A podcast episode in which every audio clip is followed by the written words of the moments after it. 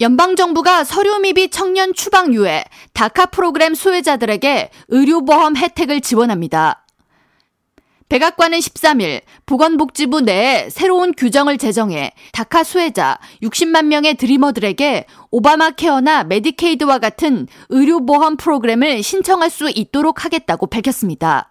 Dreamer들이 보험 신청을 할 수 있는 연방보건복지부 내의 새로운 규정 신설은 4월 내에 완료될 것으로 전망되며 규정이 완료되면 다카 수혜자들은 소득에 따라 의료보험 재정 지원을 받게 됩니다.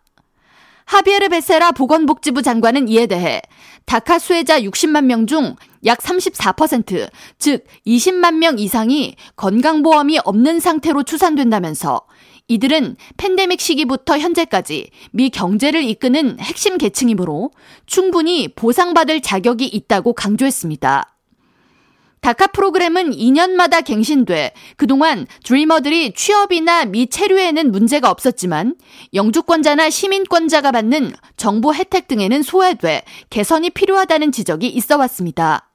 지난 2012년 버락 오바마 전 대통령 시절 집행된 다카 프로그램은 어린 시절 부모를 따라 미국으로 입국한 어린 이민자들이 불법 이민 신분이 됐더라도 추방으로부터 보호하고 이들이 합법적으로 미국 내에서 취업이 가능토록 허용하는 제도로 지난해 기준 다카에 등록된 공식 수혜자는 61만 1,270명이며 평균 연령은 28.2세입니다. 이들 중 80%가 멕시코 등 남미 출신이며 다카 수혜를 입는 한인의 숫자는 약 만여 명으로 추산됩니다.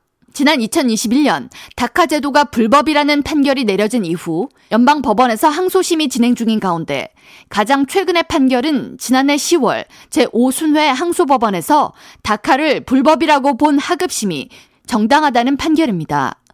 현재 다카 신규 신청은 불가능한 상태지만 연방 법원은 다카 프로그램의 완전 폐지 혹은 갱신 신청 절차 중단 명령은 하지 않고 있습니다.